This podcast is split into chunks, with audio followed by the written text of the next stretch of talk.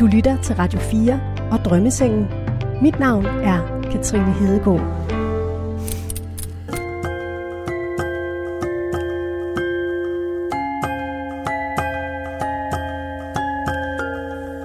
Ta-da. Der er drømmesengene. Sådan en, når benet ikke er foldet ordentligt ud, så klapper den sammen på en, når man sætter sig på den. Ja, det er næsten en, man kan blive slået ihjel på. I dag er journalist og iværksætter Le Gammeltoft min gæst. Altså, jeg kæmper kraftedme til sidste slag. De sidste halve år af mit liv har været et meget godt eksempel på, at jeg synes, jeg kan rumme alt, hvor alle andre står bag mig og råber, hvad fuck har du gang i? Altså, jeg er blevet single, jeg er flyttet, og jeg har opsagt mit arbejde, ikke? På 4 måneder. Jeg har bare ligesom klippet dem alle sammen over.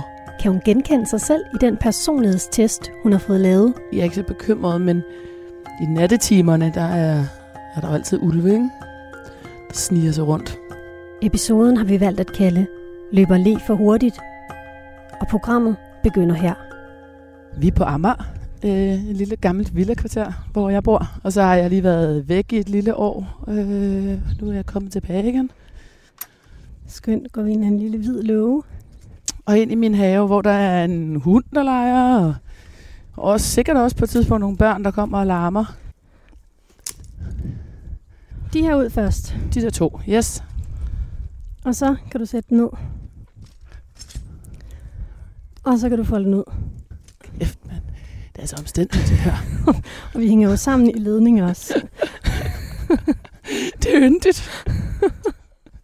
Jeg tager simpelthen lige noget kaffe og sunder mig på. Vil du have den over, eller vil du sidde ned først? Hvor farligt er det? Jeg vil gerne have den over. Tak. Tag plads. Yes. Ej, altså. Det er rigtig havevær, det her. Le Gammeltoft. Ja. Yeah. Lille søster og lægebarn. Ja. Yeah. Kendt med i engelsk og kulturformidling.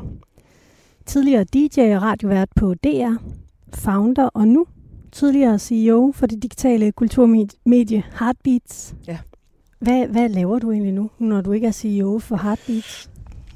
Ikke så meget, faktisk. Jeg spiller paddle. Du kommer lige fra paddle.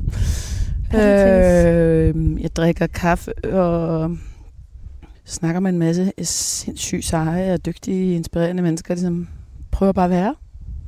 Ja, det er også nok i sig selv. Det er en stor opgave. Så lige nu tager du sådan en pause, hvor du lige skal finde ud af, hvad du skal måske? Ja. Okay. Du har fået lavet sådan en personlighedsprofil. Ja. Du har svaret på 240 spørgsmål, inden vi har lagt os her i din have. Ja, var det så mange alligevel? Ja. Det føles ikke så mange. Du svarede også ekstremt hurtigt. Den sagde faktisk på et tidspunkt, at jeg oversteg hastigheden. At jeg skulle skrue ned for. Og det tror jeg er nok personlighedstest for mig. Altså det er, hvad man behøver at vide af mig, ikke? At jeg altid er lidt for hurtig. Ja. Du har en rekordsvaretid på 16 minutter og 7 sekunder. Det er sindssygt hurtigt. Men tror du, den kan nå at fange dig på så kort tid? Ja, det tror jeg godt. Det er mere, man kan nå at fange sig selv på så kort tid, ikke? Om det øjebliksbillede, jeg kommer til at give af mig selv i den personlighedstest, om det er altså bundfaldet nok hos mig, til at det er reelle svar, der kan bruges, ikke? Ja. Mere det, der er tror jeg, konflikten med at være så hurtig altid. Hvem tænker du, vi skal se? Jeg tænker, at vi skal se en hurtig, ret bestemt, uselvisk, tof, utålmodig, kvik dame. Så mine forventninger er, at det bliver interessant.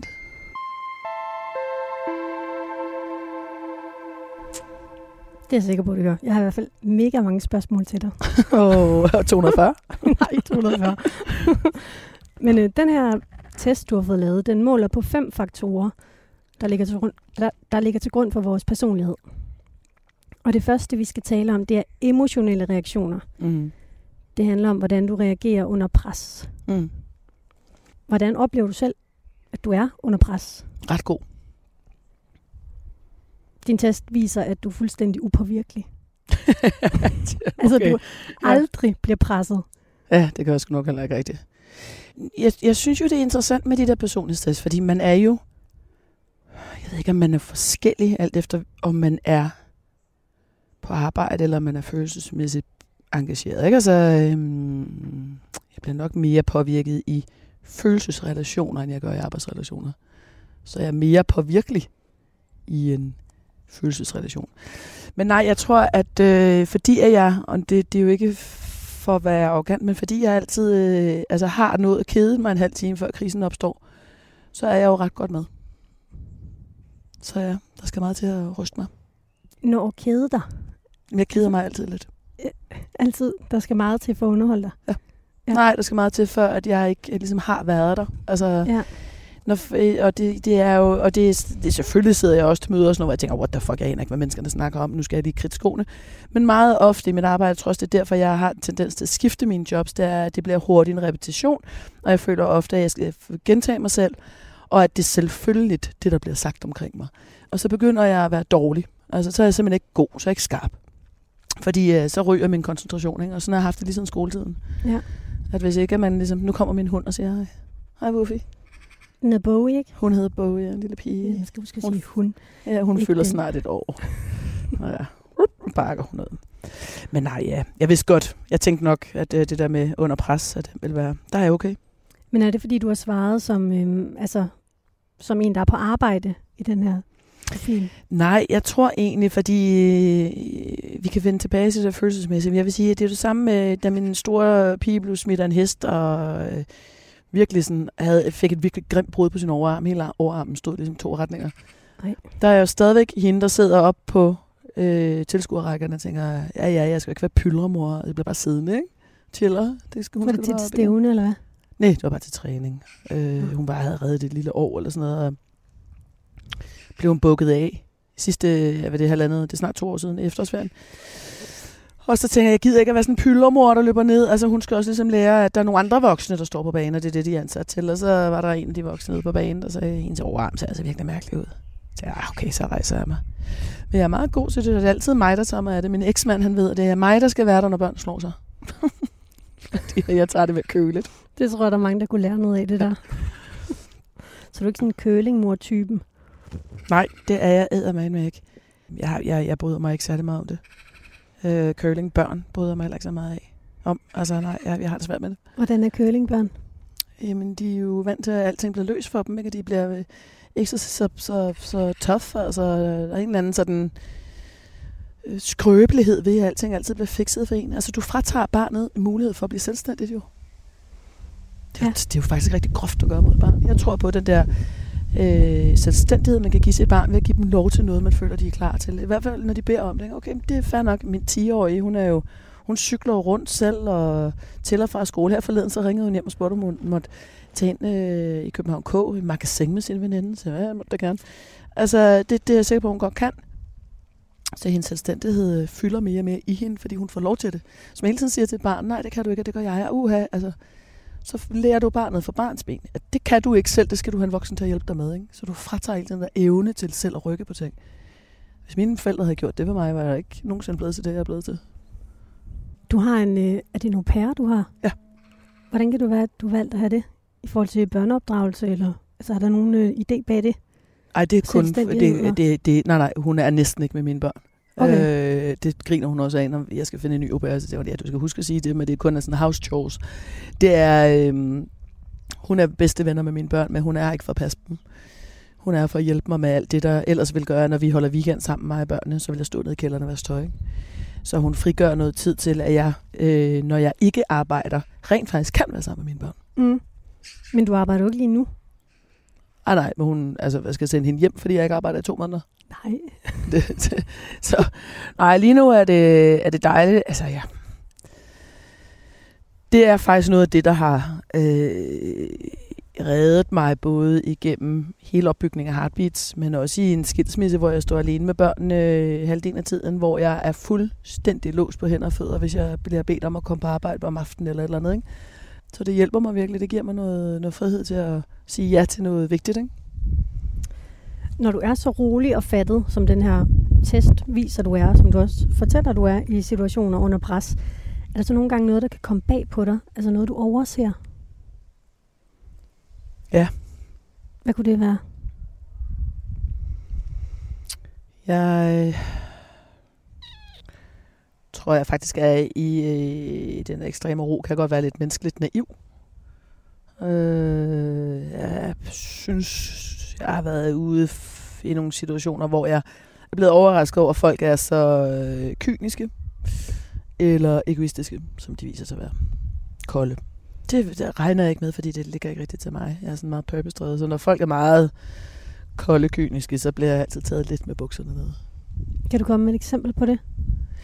Ja, men det er der jo nogle forretningsøjne med, hvor jeg har siddet til nogle møder eller nogle forhandlinger,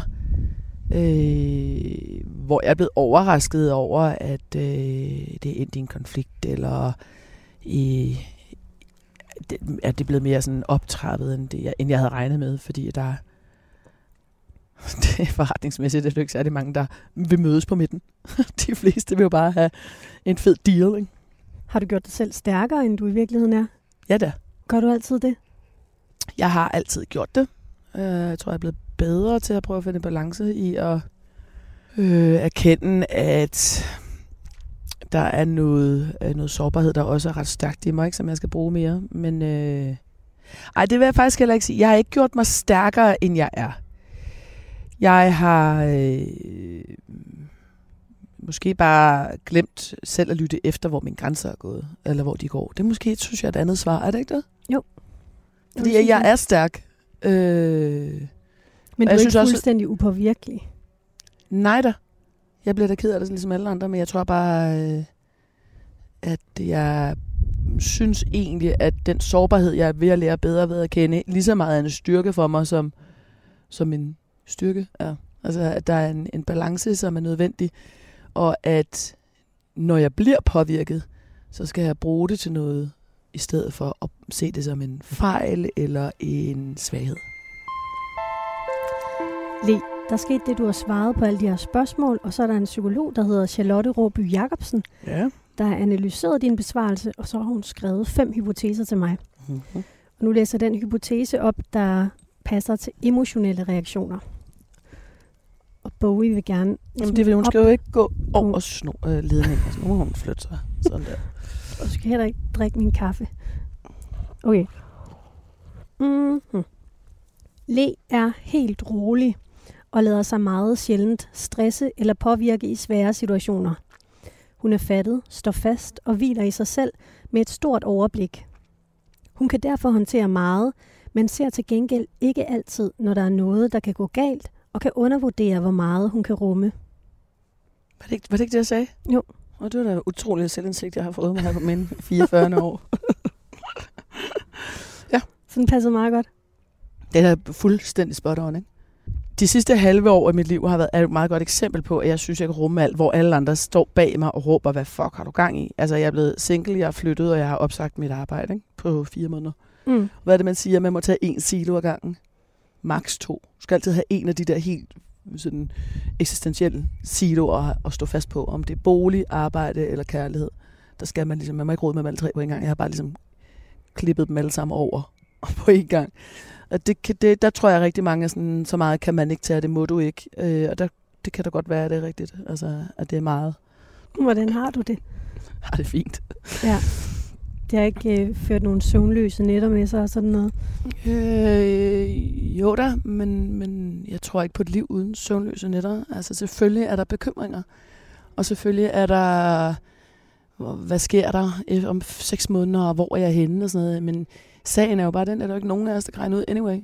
Altså man bliver simpelthen nødt til at give lidt slip på det der kontrol, ikke? Og jeg tror, det er en god træning for mig at ligesom bare være og sige, jeg ved, jeg nok skal finde noget... Et nyt arbejde, og har jeg lyst til en ny partner, så skal jeg da nok finde det. Altså, jeg er ikke så bekymret, men i nattetimerne, der er der jo altid ulve, ikke? Der sniger sig rundt. Du lytter til portrætprogrammet Drømmesengen på Radio 4. Min gæst er i dag iværksætter Le Gammeltoft. Vi ligger i din have. Ja. Du har sat dig lidt op nu. Det er fordi, jeg lå ned på sådan en... Ja. Og så synes jeg hele tiden, at jeg skulle kigge. Altså, hvis jeg skulle se dig, så... Men det behøver du ikke. Du må gerne... Du skal ikke drikke en kaffe. Nej, hunden tager kaffen, og ja, den tager det hele. Du må gerne bare sådan kigge ud af. Okay. Det er egentlig også det, der er lidt punkten. Lidt ligesom at sidde i en bil, ikke? Jo. At man kigger lidt. Du det må også gerne sætte dig op. Det bestemmer du helt selv. Men er det sådan... Ligger du tit på sådan en drømmeseng her? Det kan jeg simpelthen ikke sige, hvornår jeg sidst har gjort. Nej, det tænker jeg nok. Der er ofte noget. Jeg kan godt engang imellem sidde oppe på terrassen i en 20 minutter og halv time med en bog, men der er alligevel langt imellem. Vi er nået til det punkt, der hedder ekstroversion. Nu griner du. Ja. Hvorfor? Fordi jeg er sindssygt ekstrovert. Okay, det må jeg så se, om det passer. Ja. Det handler om den energi, du retter udad mod dine omgivelser og dit behov for at blive stimuleret udefra. Mm. Hvordan tror du, andre ser dig og oplever dig? Jeg tror, at når jeg har det godt, og jeg trives, så er jeg meget udadvendt og social. Har vanvittigt gode venner og har også et meget, meget stort sådan bekendtskabskreds og stort netværk. Folk ser mig som ekstrovert. Der er ingen tvivl om, at jeg har fået større behov for os at lade op. Altså det får man jo også, hvis man hele tiden er på, bliver man jo sindssyg, ikke? Men jeg tror, jeg helt klart bliver set som en, der er meget social og meget ekstrovert. Egentlig. I profilen her har du svaret, altså om man skulle svare på de her 240 spørgsmål, så skulle man svare, om man var meget enig, neutral, uenig eller meget uenig. Mm. På spørgsmålet, der hedder, opfattes som egoistisk og selvoptaget, har du svaret enig? Det kommer an på, hvem der er der. Altså, det kommer an på, hvordan man læser spørgsmålet. Jeg tror godt, at mennesker, der ikke kender mig, kan dømme mig hårdt. Fordi jeg er ret kontant omkring, hvem jeg gider at have med at gøre, og hvem jeg gider med at gøre. Altså, jeg er meget sådan selektiv. Jeg tror også, at jeg er blevet dømt meget arrogant som yngre. Blandt dem, der kender mig, er det 100% uenig, ikke? Altså, de ved godt, at jeg hverken er selvoptaget eller egoistisk. Så kommer man på, hvem det er, der kigger på mig. Hvordan har du det med det? Altså, at der er nogle folk, der ikke kender dig, der kan opfatte dig på den måde? Ja, fuldstændig glad. Ja, jeg bruger ikke 2 sekunder med liv på, hvad folk de mener om mig.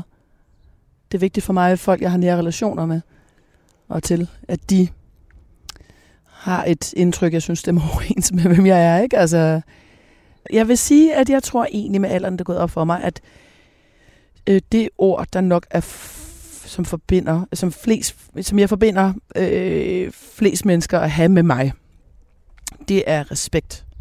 Det kan jeg jo godt mærke, at de fleste mennesker, jeg møder på min vej, eller hører om, sådan har en holdning til mig, de respekterer mig. Og det kan jeg godt lide. Så kan de jo så synes, jeg er en kælling, eller kold, eller jeg har en au pair, jeg er en egoistisk nar, eller kapitalistisk røvhul, eller altså folk har jo alle mulige holdninger, ikke? Mm. Særligt på social media. Mm. Det gør mig ikke så meget, men jeg synes egentlig, det er rart at vide og mærke, at folk sådan grundlæggende har en respekt for, hvem jeg er, og hvad jeg har lavet, og hvordan jeg har håndteret mig selv og min karriere og sådan noget. Om de så kan lide mig, men de kender mig jo ikke. Altså, så det kan jeg ikke rigtig bruge til noget. Jeg har læst jo en del om dig, og der er flere gange det her med din højde. Den går igen ligesom som noget, der har været et issue for dig. Ja, det var det meget. Ja, det er det ikke længere. Det var det, da jeg var ung. Der synes jeg altså, det var svært, ikke? At jeg... Jeg tror, det er sådan en sammenblanding af at være et menneske, som har et højt energiniveau, og har den der altså ekstrovert, og sådan en, som man lægger lidt mærke til, træder ind i et rum. Hvis du så samtidig putter 182 cm ind i det, så er det meget svært at ikke blive set. Og med et halvdårligt selvværd i teenageårene og sådan noget, der var det ligesom bare brænde på bålet, altså. At være høj og ranglet, og jeg havde ikke rigtig fundet mig selv, og synes, der blev stillet nogle krav til mig, som ikke havde nogen form for sådan greben i virkeligheden om, hvem jeg var. Jeg havde meget svært ved at finde ud af min plads. Hvad er det for nogle krav? Jamen, det er hele tiden det der med, altså i skolesystemet, hvem bør du være, hvordan passer du ind, både i undervisningsmiljøer og i de der gammeldags sådan reformer omkring, jamen, når du skal undervise, så skal du lære de her ting, du skal lære det på den her måde, du skal være dygtig til de her ting, ellers er du ikke dygtig. Jeg tror, jeg havde meget svært ved at passe ind i de der kasser.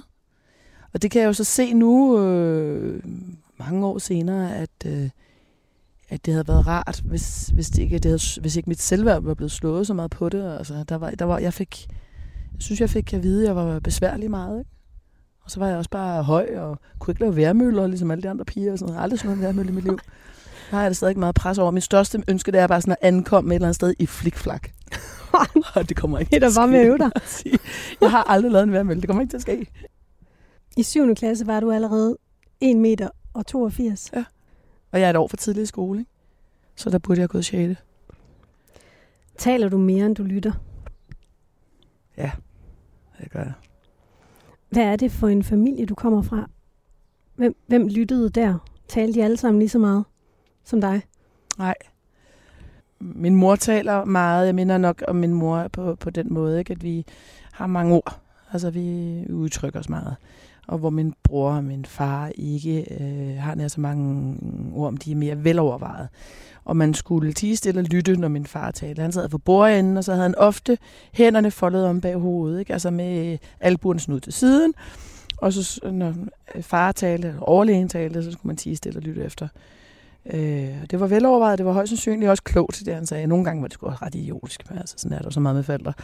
Men jeg tror, at der var sådan en respekt omkring familiens overhoved på en eller anden måde, hvor mor og jeg havde flere ord. Og har stadig mange flere ord, ikke? Vi kan fandme snakke meget sammen. Altså. Min far, det er mere høfligheder. Hvad skete der, hvis man ikke lyttede til ham? Men det gjorde jeg jo ikke som teenager, shit, men jeg lyttede jo ikke til ham. Det var jo med det helt store oprør. Det var, jeg jo ikke lyttede til mine forældre overhovedet, fra jeg var 14 til jeg var 35. Det var mit lange teenageoprør. Nej, altså jeg tror, jeg besluttede mig for simpelthen ikke at lytte til min far, fordi jeg følte mig ikke set af min far. Jeg følte mig ikke genkendt, spejlet, set. Altså, jeg synes, det var noget pis, og jeg synes i virkeligheden, at jeg tror, mit oprør var meget det der med, hvis ikke der er nogen af jer, der freaking ved, hvem jeg er, og I kan ikke se mig. I prøver bare også at putte mig ned i en kasse, men jeg vil ikke være med til det. Og så gik jeg amok, ikke? Hvad gjorde du så? Jeg festede og løg og sneg mig ud og dumpede alt, hvad jeg kunne dumpe. Alt det, der ikke interesserede mig. Alt det, min far interesserede sig for. Biologi, matematik, kemi, fysik. Hele det, der var matematisk student, ikke? Hele det spor der, det var bare stor fuckfinger til. Jeg skal med ikke være læge. Jeg skal ikke gøre det, du vil have. Jeg vil ikke ned den kasse, du er i gang med at bygge til mig. Jeg egner mig ikke til det, og jeg synes ikke, det er interessant. Altså, der var ingen, der synes, at det, jeg kunne, var noget, man gav noget for. Altså, dansk og bare sprog og analyse og psykologi og alt det der, som der er noget intuition i, ikke, som jeg er meget drevet af. Det var jo ikke noget, man gav noget for i det gammeldags skolesystem. Det tror jeg så egentlig ikke, man giver en skid for længere. Altså, humanister, vi er jo idioter, ikke? Ja, det er vi. Vi er taberne i samfundet. Min storebror, han sagde til mig, han er polit, han sagde til mig gamle dage, når du vil gå på humaniora, så du vil aldrig tjene penge, hva'? Og så er man bare sådan en, der sådan lader, så vil man være lærer eller sådan noget. Nej, jeg er sindssygt intuitivt drevet og stærk til de fag der, altså så må jeg sgu da vælge den vej. Men de synes, jeg var latterlig. Hvordan har det påvirket dig, at dine forældre synes, du var latterlig? Ja, min mor gjorde ikke, men jeg tror, min far, han begyndte at se, at jeg var dygtig, ikke? På universitetet. Fik jeg jo sindssygt gode karakterer, lige pludselig så fik jeg jo anerkendelse, fordi jeg var dygtig. Så det er jo, har jo givet mig sådan en drive efter anerkendelse. At jeg skal tage mig sammen, og jeg skal være dygtig, og jeg skal have succes, fordi så bliver jeg anerkendt. Blev du elsket, selvom du ikke blev anerkendt for det, du lavede? Ja. Jeg skal ikke kunne svare på, om jeg var elsket, da jeg var teenager. Det ved jeg simpelthen ikke, om mine forældre havde overskud til, at de blev skilt, da jeg var 15. Ja, de har nok grundlæggende altid elsket mig. Jeg tror ikke, jeg har følt mig elsket i de år der. Det gør jeg nu. Altså, nu er jeg slet ikke i tvivl om, at de elsker mig helt vanvittigt. Men jeg tror, jeg tvivlede de der år, hvor jeg lavede så meget ballade. Når man ikke kan mærke sig selv, er det også rigtig svært at mærke, om der er nogen, der elsker en. Fordi man føler, at jeg så ikke fortjent til det. Anyway. Nu læser den her ekstroversion-hypotese op for dig. Ja, tak. Le er frembrusende og i høj grad drevet af at være i interaktion med andre. Hun har et stort socialt behov og er hele tiden i bevægelse. Der skal ske noget, og det skal være udfordrende. Le tager styringen på alt, hun gør og er en del af. Hun har et stort behov for at være den, der tager beslutningerne og sætter retningen, og kan have svært ved at give plads eller sænke farten for andre. Ja. Du nikker. Det var da rigtigt. Ja. Det kunne jeg selv have skrevet. Fedt. Det kører da meget godt så. Det er fuldstændig rigtigt. Jeg er ikke nem at lede. Nej. Det er jeg sgu ikke. Var det også derfor, du forlod DR? Du har været vært på blandt andet Unka Bunga, et program, hvor du fik en Sula Awards. Et meget anerkendt program. Ja, og ja, det var der en af grundene. Altså, jeg må sige, at mellemledere, det er jo ikke kendt for dygtige. Mellemledere i store virksomheder er ikke altid lige kendt for at være dygtige ledere. Hvorfor? Fordi meget ofte handler det om anciennitet mere, end det handler om lederegenskaber, ikke? Så vokser du der op fra mini-journalist til, at du så skal være programredaktør eller sådan et eller andet shit, eller værtsredaktør, eller musikredaktør, eller hvad fanden man for en redaktør, de nu finder på. Der var 2 redaktører, da jeg startede på P3, og der var 6 eller 8, der stoppede, ikke? Så jeg ved ikke, hvad alle de der freaking mellemledere kom fra. Men jeg havde ikke respekt for nogen af dem, og det gør jo, giver jo mig nogle problemer. Når jeg ikke synes, folk er dygtige, så skal de ikke bestemme over mig. Og så bliver jeg... Altså, det bliver sådan en grov uagtsomhed, det jeg driver, ikke? Altså, hvad havde jeg? Jeg havde... Så bliver du teenageren i DR? Nej, jeg bliver... jeg bliver oprøreren. Jeg går meget imod strømmen, hvis ikke jeg synes, at det er... Altså, hvis ikke jeg respekterer de valg, der bliver truffet, hvis ikke jeg respekterer og forstår og er enig i en strategi. Altså, da de lagde playliste-strategien på P3 dengang, og man jo kraftedeme skulle høre James Blake en gang i timen. Altså, jeg blev sindssyg, jeg magtede det ikke. Medierne og politikerne har bare gjort os mere og mere angste. Puha, ej, det kender jeg ikke. Det må være farligt. Spiser jeg her ved min rødhvidternede du og hører Mads Langer? Altså, nej. Så bryder jeg jo regler, ikke? Så bliver de frustreret med mig, jeg bliver frustreret på dem, og så ender det i sådan en kage, altså. Jamen, den passede godt, den her hypotese. Sige. Så synes jeg faktisk, vi skal gå videre. Ja. Til den hypotese, der handler om åbenhed. Det handler om, hvor åben du er over for nye oplevelser af forskellige slags, og din indstilling til forandringer. Ja. Hold kæft, det er varmt her, hva'? Det er så dejligt, mand. Jeg er vild med det. Jeg er jo sådan en, der godt kunne bo i 30 grader varme, altså altid. Jamen, det kunne jeg også godt. Du har også taget shorts på. Det har jeg så ikke. Ej, du har ligesom, det er lidt en rookie mistake med sokker og lange jeans, ikke? Men det er altså, fordi jeg har lige spillet 2 timer paddle, og jeg er gennemblødt, når jeg spiller. Ja. Og så tænker jeg, at lige meget hvad, så eftersvider jeg jo nok lidt efter sådan en tur der. Men jeg har vidunderligt at ligge her. Det er så fedt. Helt vildt dejligt. I din have her på Amager. Nå, åbenhed. Din profil viser, at du har et kæmpe drive for at skabe noget, og det har du også gjort. Mm. Hvor kommer det fra, den her iværksætter, det her drive? Jeg ved det ikke. Jeg ved det faktisk ærligt talt ikke. Jeg vil sige, jeg bliver ved med at sige, at min mor har været selvstændig, fordi hun har haft sin egen praksis, så jeg har jo set, at det var muligt at lave sit eget, ikke? Men jeg har en idérigdom, som er ret voldsom, og den ligger nok i et eller andet, i en eller anden sfære mellem, at jeg har det svært ved at koncentrere mig, når ting ikke fanger mig, og jeg er ekstremt hurtig og idérig. Og hvis man begynder at lægge alle de der ting sammen, så når man beskriver mig, så vil man i 2022 nok i 6. klasse give mig en diagnose, ikke? Mm. Og hvad skulle det være? Jamen, det er et eller andet ADHD eller ADD eller sådan noget. Jeg gider ikke at læse på det, jeg er ligeglad. Mm. Jeg ved godt, at jeg er den, jeg er. Men altså, den der idérigdom er kommet meget i mit arbejdsliv. Jeg havde den altså ikke, da jeg læste. Fordi jeg blev fortalt, hvad jeg skulle hele tiden, ikke? Mm. Hvordan har du det med praktik? Altså ting, der bare skal gøres, momsregnskab, sådan noget. Og jeg er så pisse elendig til det. Jeg synes, det er dybt, dybt uinteressant. Jeg kan godt finde glæde ved sådan, jeg gjorde det. Ej, hvor jeg er dygtig. Se nu der. Nu spiser hunden græs. Gider du ikke gå den vej? Altså, jeg kan godt blive meget stolt af mig selv, når jeg lavede noget fuldstændig ligegyldigt, ikke? Som at tømme opvaskemaskinen. Jeg blev jo sindssyg. Det er derfor, du har en au pair. Ja, lidt er det jo. Altså, fordi at med børn og det der kaos, man har, og hvis jeg kommer hjem fra arbejde... Nej, jeg synes ikke, det er sjovt. Altså her på den her åbenhed, der ligger du meget højt. Mm.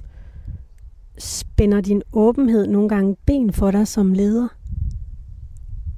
Nej, det tror jeg ikke. Jeg tror, at folk respekterer, at de kender mig. Jeg er åben. Det, en åbenhed kan bruges til dog, hvis man er ekstremt åben. Det er jo også, at den værner en meget, meget godt for den sårbarhed, der ligger under åbenheden og bagved, som man ikke viser. Så når folk synes, man er ekstremt åben og meget sådan, man deler meget, så spørger de faktisk ikke særlig meget ind. Og så tænker de, holy moly, hun har delt det hele. Så det er jo en rigtig god, det værner rigtig godt om det allerinderste, allerblødeste, ikke? Så det er et meget godt værn mod, at folk begynder at grave på en eller anden måde. Og hvad er det så, det værner dig imod? Nå, det er jo den der, altså helt sårbare, sådan, er jeg god nok? Du siger det her med, at du har en fornemmelse af, at folk omkring dig respekterer dig. Mm. Er du nogensinde bange for at blive ligesom din far, altså med hænderne over hovedet og en, man skal lytte til, når du taler? Nej, jeg er slet ikke min far. Nej, jeg er slet ikke min far, det bliver jeg aldrig. Jeg synes jo, han har været rigtig, og er rigtig dygtig til alle mulige ting, og han har lært mig sindssygt meget, men nej, jeg kommer aldrig til at være ligesom ham, fordi jeg har en helt anden kontakt mellem mit følelsesliv og min intellekt, ikke? Altså de to sider af mig, eller det er det jo ikke, men den der connect mellem hjerne og mave i virkeligheden er stærkere hos mig, fordi jeg har arbejdet meget aktivt med den, siden jeg var teenager. Og den tror jeg har taget min far, altså han skulle pensioneres, før han ligesom mærkede det der, den der sårbarhed, ikke? Du har været i terapi, siden du var 16, ikke? Ja. Det var sådan noget, din mor mente var vigtigt. Nej, jeg tror, at mine forældre blev skilt, da jeg var 16, og jeg var så meget problem dengang, at min mor tænkte, måske det er meget godt for hende at have et sted, hvor hun kan sige nogle af alle de der ting. Altså i stedet for over til far eller mor, der er ved at gå fra hinanden, og hvem skal man sige hvad til, og den der sådan konflikt omkring, hvem man skal holde med, eller det ved jeg ikke. Altså var det måske, hun tænkte, rart for mig at have et sted, hvor jeg kunne tale frit. Jeg ved ikke, om det var den store succes, men altså jeg har gået terapi sådan on and off siden. Sådan en forårsrengøring, kalder jeg det. Mm. Hvem er dine venner? Altså, hvilke kvaliteter sætter du pris på i en ven? Mine tætteste venner er nu nogen, som genkender min styrke og min sårbarhed som et og samme. Altså to sider samme sag på en eller anden måde. Ikke? Nogen, hvor jeg kan være fuldstændigt ubehjælpsomt hvor jeg kan ringe grædende, fordi jeg er nervøs for noget. Altså, jeg er bare 100% ærlig mig selv. Det er mennesker, som har en kontakt til sig selv, og det er mennesker, som er intelligente og stærke og sårbare. Mm. De er sjove, de er kloge. Men vigtigst af alt er, at de hviler i sig selv. Ikke? Nu læser åbenhed op for dig. Ja. Le har en udpræget åbenhed over for forandringer. Det nye og muligheden for at skabe. Hun er utrolig nysgerrig på stort set alt, og rummer en stor trang til at udforske anderledes perspektiver, teoretisere og eksperimentere. Le værdsætter og dyrker det æstetiske og de følelsesmæssige aspekter. Hun mærker meget og intenst og skyr rutiner, det konventionelle og praktik. Nogle vil opleve hende som flyvsk og kun let forbundet med realiteter. Hmm. Det tror jeg også er rigtigt nok. Jeg tror ikke, at folk ser mig som flyvsk og ikke forbundet med realiteter, men jeg tror, at folk godt kan blive nervøse over min åbenhed over for forandring og sige, de synes, det er meget farligt, det er gang i. Folk synes i det hele taget, som jeg også sagde før, altså jeg ligesom mit forhold gik i stykker, jeg skulle flytte, og så valgte jeg så oven i alt det og stoppe mit arbejde. Ikke? Altså folk bliver nervøse på mine vegne, fordi de synes, det er for meget. Fordi det vil gøre dem nervøse. Så jeg tror, det udfordrer folks eget sådan billede på, hvad der kan lade sig gøre, og hvor meget nyt man kan tage på en gang. På spørgsmålet, synes godt om de fleste mennesker, har du svaret uenig? Ja. Hvorfor griner du af det? Jamen altså, og det er jo der min arrogance kommer. Jeg synes, der er ufattelig mange uinteressante mennesker. Hvem er uinteressant? Ofte dem, der bedømmer sig selv som bedre, end de er. Ikke? Altså, slap nu af. Altså noget af det bedste, jeg ved, det er, i stedet for at sidde til en eller anden sådan noget netværksmiddag eller sådan noget, så vil jeg altid hellere sidde op ved baren, op ved køkkenet og snakke med tjenerne og kokkene. Der er de bedste historier. Det er rigtig leve mennesker. Der får du med noget sans og noget føling og noget. Altså jeg gider ikke det der pikmåleri. Jeg magter det simpelthen ikke. Jeg vil gerne have det sjovt. Og jeg tror, der, hvor jeg så bliver i sådan nogle af de der middage, hvor alle sidder og måler tal, altså hvad jeg er værd, eller hvor stor er min pik, eller sådan noget, så bliver jeg helt provokerende og siger ting, der er sådan lidt outrageous og sådan noget, bare for at få dem ned på jorden og blive lidt sjov, ikke? Så bliver jeg henten sjov, der loller lidt og sådan noget, for folk til at skændes eller et eller andet. Altså, jeg magter det ikke. Jeg gider det ikke. Enten er du ærlig og siger noget ærligt, jeg kan bruge til noget, eller så magter jeg det ikke. Det er også høje krav at stille til sine omgivelser. Men nu vil jeg sige, nu har jeg jo de seneste par år her været omkring nogle af de der altså investor-typer og sådan noget. Jeg er pisse ligeglad, hvad du er værd. Jeg er ligeglad, hvad din formue er. Do not give a fuck. Sig noget ægte til mig. Sig, hvordan du har det. Sig, hvad der gør dig bange. Fortæl mig en vittighed.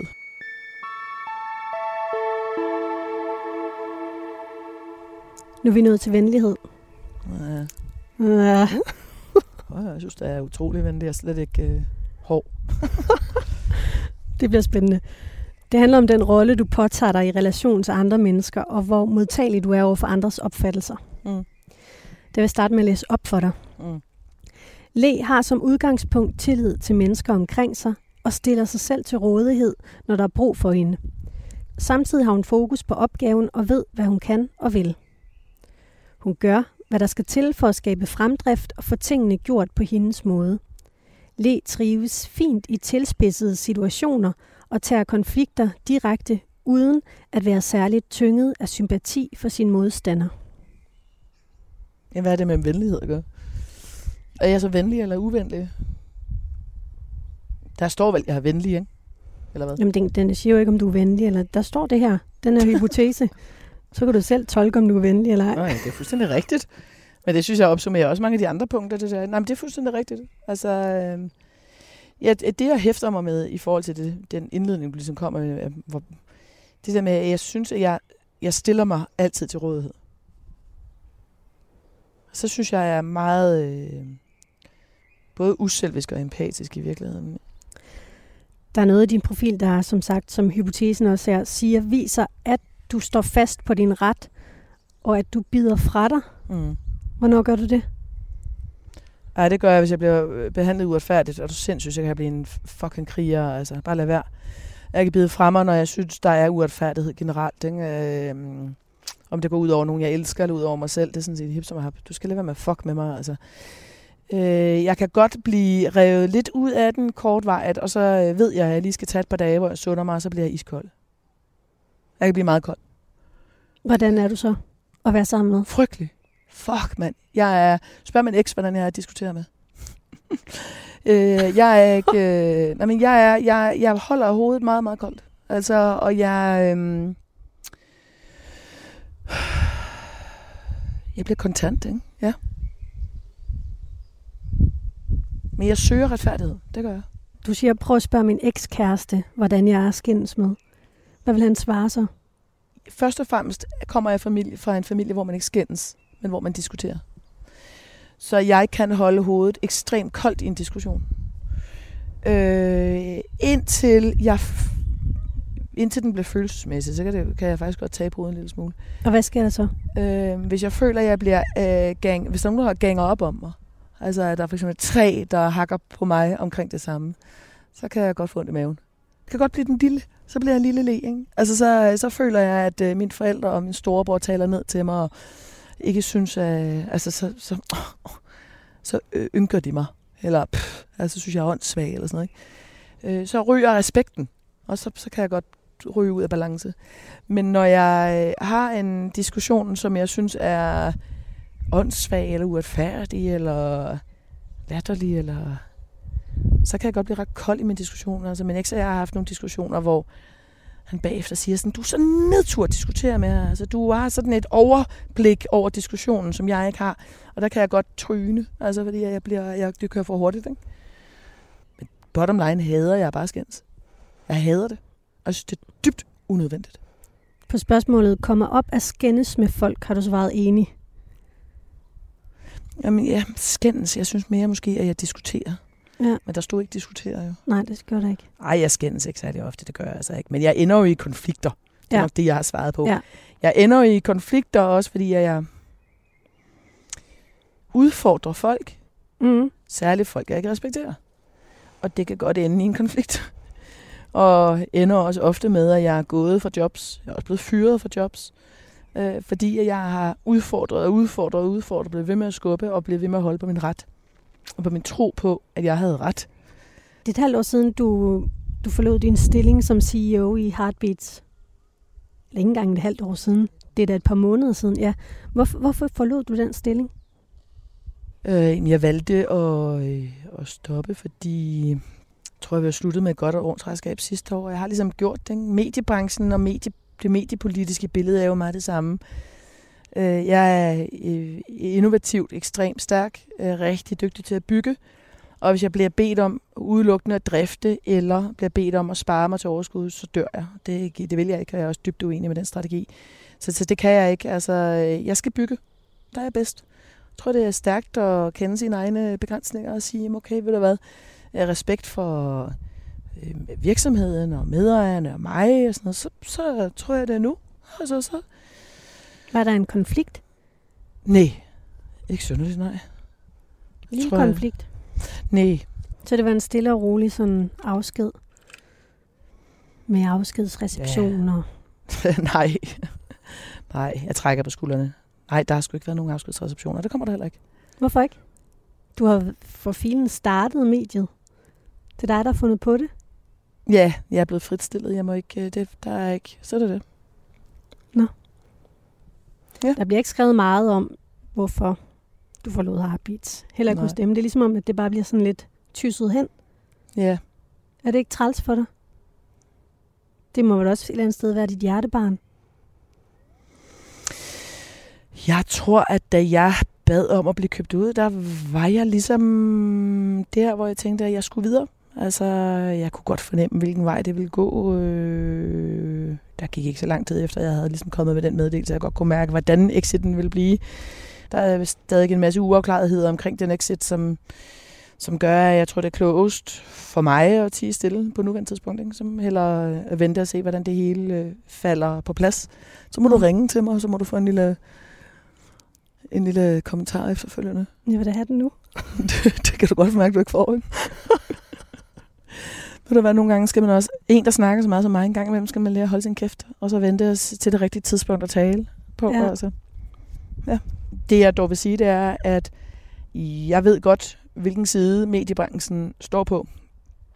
Jeg ved godt, hvilken side respekten ligger hos for mediebranchen. Jeg ved godt, at jeg gennem de sidste 7 år med mit arbejde med Heartbeats har vundet altså 99% af den danske mediebranches respekt. Og det er fuldstændig ligegyldigt, hvordan den exit kommer til at spille ud. Så ligger den respekt hos mig. Og de ved godt, hvordan det her... alle kan se udefra, hvad det er, der foregår. Jeg behøver slet ikke at sige noget. Er det ikke dejligt?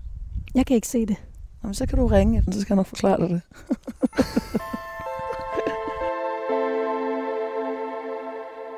Du lytter til portrætprogrammet Drømmesengen på Radio 4. Min gæst er i dag iværksætter Le Gammeltoft. Vi ligger i din have. Din hund Bowie er gået kold på græsplanen. Der ligger en lort i en pose på trappestenen. Det er helt vidunderligt. På spørgsmålet, er bedre end de fleste, har du svaret enig. Ja. Er du det? Klogere end de fleste i hvert fald. Så jeg er utrolig vanvittig mange ting, jeg er dårlig til, men jeg tror, at jeg er kvikkere end mange. Vi er nået til det sidste punkt, og jeg aner ikke, hvor lang tid vi er optaget. Jeg kan simpelthen ikke se noget her. Den er 20 minutter i 3. Nej, det er den sgu ikke. Den er 10 minutter i 3. Perfekt. Det sidste punkt, samvittighedsfuldhed, handler om, hvor stærk din beslutsomhed er, og hvor stort dit drive er i forhold til at nå dine mål.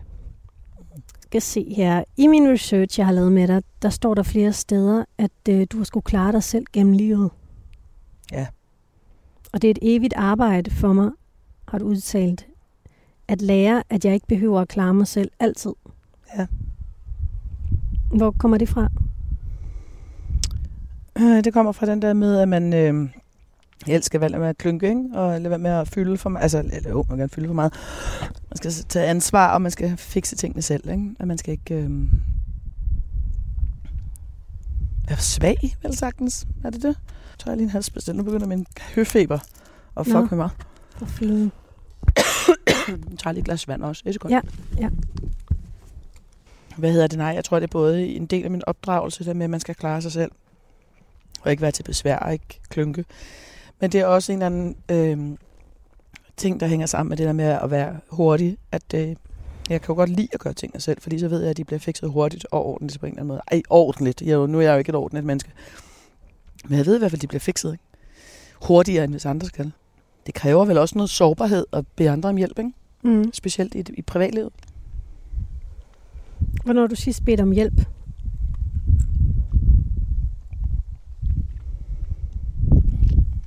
Jeg beder om hjælp. Jeg beder hjælp omkring praktiske ting hver eneste dag. Men mere personlige ting? Personlige ting, der tror jeg faktisk, jeg gør det rigtig meget i øjeblikket. Jeg beder om hjælp i mit netværk til noget med kontakter. Kender du en, der kan hjælpe mig med dit eller dat? Eller jeg beder mine venner meget om hjælp i øjeblikket. Men hvad pusler du med? Du skal have hjælp til med kontakter. Nå, hele det der kontakter, det er jo også noget netværk, kafferi, hvad hedder sådan noget, rekruttering, hvis jeg skal ud hos nogle headhunter, eller hvem skal jeg snakke med, hvis jeg har en idé omkring det her, eller altså, du ved, alt muligt, ikke? Men så holder du ikke fri nu? Nej, jeg holder ikke fri, jeg går bare og holder kaffemøder, men nej, så har jeg nogle idéer til nogle småprojekter, men det er ikke sådan, jeg har ikke en karrierevej. Nej, hvad er det for nogle småprojekter? Jeg har noget omkring, jeg har en idé til, hvordan vi skal få flere piger til at vælge STEM. Uddannelserne, ikke? Science, Technology, Engineering, Mathematics uddannelserne. Det gad du jo heller ikke selv. Nej, og det kan jeg forklare dig, hvorfor. Det var, fordi jeg tabte interessen, mistede interessen totalt i folkeskolen, fordi min lærer var for dårlig til at oversætte det til, hvad jeg kunne bruge til i virkeligheden. Så der har jeg jo, jeg bruger meget mine egne erfaringer, og hvad jeg kan se med børnene, og sådan med mine venners børn, og sådan noget. Jeg trækker meget på den der sådan, intuition, og den der følelse, jeg har af noget, jeg har oplevet. Men i det personlige, der har jeg jo også, altså, der er det jo sådan, både med forhold og single-livet og forældreskab og alle de der ting, der bruger jeg mine venner meget, synes jeg. Der synes jeg også, de bruger mig meget. Vi beder hinanden, måske ikke så meget om hjælp, men vi beder hinanden om at være der for hinanden. Så vi er meget til stede over for hinanden i forhold til, at vi egentlig alle sammen, som voksne mennesker jo bliver, altså sidder i nogle situationer i ny og næ, som er hårde følelsesmæssigt. Og det kan være, at man bliver forelsket og får knust i hjerte, eller det kan være, at man synes, det er hårdt at være alene en periode, eller at man kommer til at kaste sig for hurtigt ud i forhold efter forhold, uden at mærke sig selv. Eller, altså vi deler meget af de der erfaringer, taler meget om det. Så vi bruger hinanden meget. Jeg tror ikke engang, vi behøver at bede hinanden om hjælp. Altså vi er der bare, ikke? Hvad er hårdt for dig lige nu? Hårdt for mig lige nu er, at jeg skal virkelig kæmpe med ikke at springe ind i nye ting hele tiden. Og det er både i mit privatliv og i arbejdsøjemed, ikke? At finde 10, 20, 25% længere ned i mig selv. Og være mig. Ikke ensom, men alene. Giv mig selv tid til at mærke. Giv mig selv tid til at se det rigtige. I stedet for bare løbe fra, nu siger jeg gåseøjne, projekt til projekt. Der har jeg for ofte for meget fart på. Jeg bliver simpelthen nødt til lige at trække vejret og stoppe roligt. Altså, det må være det må være til efteråret. Jeg bliver simpelthen nødt til at lade være med at have så meget fart på lige nu. Det er min store læring i øjeblikket. Så du har været ved at kaste dig ud i et nyt forhold? Kærlighedsforhold? Nej, jeg tror bare, altså for helvede, jeg møder masser af interessante mennesker og mænd. Og det er fristende? Det er da sindssygt fristende. Sindssygt fristende, når man lige pludselig som single opdager det der med 44-årig single-kvinde, det er sgu all right. Det er sgu ret sjovt, altså. Hvad giver det? Altså, hvad er der sjovt ved det? Altså, jeg har aldrig nogensinde følt mig mere attraktiv og lækker før i mit liv, end jeg gør nu. Det bliver jeg simpelthen nødt til at sige. Det er helt insane. Jeg skal jo for første gang i mit liv ikke nå noget. Jeg skal ikke nå at finde en mand, fordi jeg skal ikke nå at have børn. Jeg skal ikke nå noget som helst. Jeg har min egen bolig, jeg har mine børn, jeg har mit arbejde. Jeg har så ikke et arbejde nu, men jeg er selvstændig. Jeg har ikke behov for en mand. Og det er første gang, jeg har sådan, det tror jeg. Og det er første gang, at jeg giver mig selv lov til at lige stoppe op og se, at der er mænd, der synes jeg er interessant. Det har der måske altid, det har der nok altid været, men jeg har bare ikke rigtig set det. Jeg tror ikke, mit selvværd har været så højt, som det er nu før. Det er sgu da dejligt. Det er virkelig vidunderligt, og det er virkelig vidunderligt at gå ud af et forhold i februar eller sådan noget, og være sådan lidt. Jeg kom sgu stærkere ud af det. Altså, fordi det var virkelig ikke et rigtigt forhold for mig, så det var virkelig vidunderligt at komme ud og mærke, at jeg kan sgu godt lide mig selv, altså. Det var jo et forhold med Tommy Ahlers, ikke? Det har du været, det har du skrevet meget om. Ja. Det var ikke godt for dig. Forholdet var ikke godt for mig. Nej, jeg tror ikke, det var godt for ham. Jeg tror, vi er ret enige om, at vi er lidt lettede over, at vi ikke er sammen længere. Jeg gik for hurtigt ind i det, ikke? Og så tror jeg, at det der med sammenbragt familie, det skulle bare skal løje, der skal man tænke sig godt om. Men der er jo altså, hvad er det, 75-80% af sammenbragte familier, der går fra hinanden. Og det er der altså en årsag til. Det er meget, meget følsomt. at flytte ind med andre menneskers børn, og være med andre menneskers børn. Og, hvad kan gå galt, altså? Jeg kan kun tale for mit eget vedkommende omkring, hvordan jeg havde det inde i mig. Mm.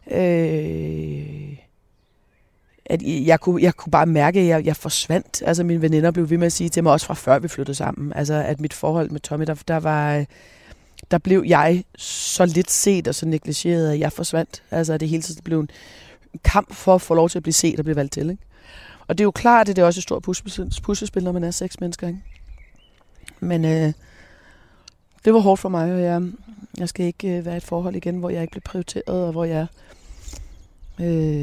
ikke bliver set. Altså. Og så tror jeg sådan set også, at jeg har lært, at jeg skal ikke... jeg behøver jo ikke at lave et forhold, som passer ind i en kasse nogle steder. Sådan set er jeg ikke sikker på, at jeg skal flytte sammen med nogen igen. Det var godt, du beholdt dit hus her, så du kunne flytte tilbage til det. Ja. Har det bare stået tomt, eller hvad, mens du var... Nej, det var lejet ud. Nå, smart. Havde du sådan en fornemmelse af, at det var godt lige at beholde det? Ja, 100%, men også fordi det er en god investering. Mm. Jeg er altså ikke typen, som flytter ind i en eller anden mands dyrehus, fordi så kan jeg bo der. Altså, hvad fanden er jeg så? Nu læser den her samvittighedsfuldhed op for dig. Ja. Det er den sidste hypotese. Det er vigtigt for Le at lykkes med det, hun gør. Hun er meget målrettet og lægger tid, energi og kræfter i sine projekter. Le foretrækker frihed og en vis fleksibilitet i sin hverdag. Rammerne må ikke blive for rigide, og lidt rod, grænsende til kaos, gør hende ikke noget. Hun træffer hurtige beslutninger baseret på intuition og uden for meget tanke. Konsekvenserne er ikke altid forudset eller medregnet. Spot on. Se, det kan godt være, at jeg har svaret fuldstændig hjernedødt hurtigt på det her spørgsmål. Ja, det har du. Men det er jo fordi, at jeg også måske kender mig selv meget godt efterhånden, men det er fuldstændig rigtigt. Der, hvor min i gåseøjne udfordring... Ej, det er fordi, jeg skulle til at sige fejl, at jeg sagde gåseøjne. Det er jo ikke en fejl. Der, hvor min udfordring ligger, det er, at når jeg så finder ud af, at beslutningen måske ikke har været den rigtige, så kan jeg godt blive ved med at kæmpe for den for længe. Både i arbejde og i privatforhold. Jeg kan godt blive lidt for stædig. Altså, jeg kæmper kraftedme til sidste slag. Så nej, jeg presser mig selv til at blive for lang tid nok, ikke? Altså, til jeg ligesom føler, at nu er der ikke flere lemmer, der kan skæres af. Vi er færdige, Le. Ja. Vi nåede igennem det, vi skulle. Hvad tænker du om det, jeg har læst op for dig? Jeg tænker, det er et meget sandt billede af mig. Det er jo på en eller anden måde, altså jo, at man krasser lidt i nogle sider af ens personlighed, ikke? Så er jeg blevet bekræftet jo, altså i de der ting, jeg godt ved om mig selv. Mm. Det, der overrasker mig, det er måske mere, at det er så spot on, især når jeg svarer så psykopat hurtigt. Så jeg med mig svaret hurtigt. Ja, jeg synes, det var så sjovt, jeg sad med min computer. Og du havde endda sms'et mig, at jeg havde ikke fået svaret inden deadline. Det var også typisk mig, kan man sige. Og så svarede jeg så, ding, dukker den op på min skærm. Det der med, at du svarer for hurtigt. Du skal sætte tempoet ned. Der havde jeg lidt griner på. Altså. Det er rigtig ægte Le. Fuldstændig. Ja. Det er så interessant. Jeg havde MC Ejner med. Du ved, Ejner Enemark. Ja. Han kommer også i den her sæson. Og han synes simpelthen, altså han fik sådan en besked, du svarer for langsomt. Han var ved at falde i søvn flere gange, mens han besvarede, fordi han synes, det var så kedeligt. Ej, hvor er det sjovt. Mm. Jo mere du sidder og tænker, hvad det nu, og hvad nu hvis, og hvis nu man sagde, at den der situation i foregår, så kunne man godt, og på den ene side og på den anden side, altså så kommer man jo aldrig nogensinde steder hen. Nu pakker vi dem her sammen. Nej, men altså er der så også lidt fift til det? Det er bare samme procedure. Ned med den her først. Jeg trækker lige den her. Yes. Nå, det var så til gengæld lettere. Ja, det er mega nemt. Og I var det været hyggeligt at ligge her sammen med dig. Det har været dejligt, og op var jeg glad for, at solen har skinnet. Ja. Altså, må jeg ikke beholde den her?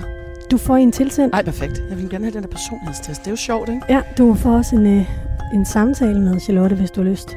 Det vil jeg vildt gerne. Ja. Du har lyttet til Drømmesengen på Radio 4. I redaktionen sidder researcher Gitte Smedemark og redaktør Gry Brun Mathisen. Psykologen bag analysen af Le Gammeltofts personlighedsprofil hedder Charlotte Råby Jacobsen. Du kan finde Drømmesengen som podcast i din Radio 4-app. Mit navn er Katrine Hedegaard. Tusind tak til dig, Le, fordi du vil være med. Tak, det var super sjovt og meget spændende. Og tak til dig, kære lytter, fordi du lyttede med.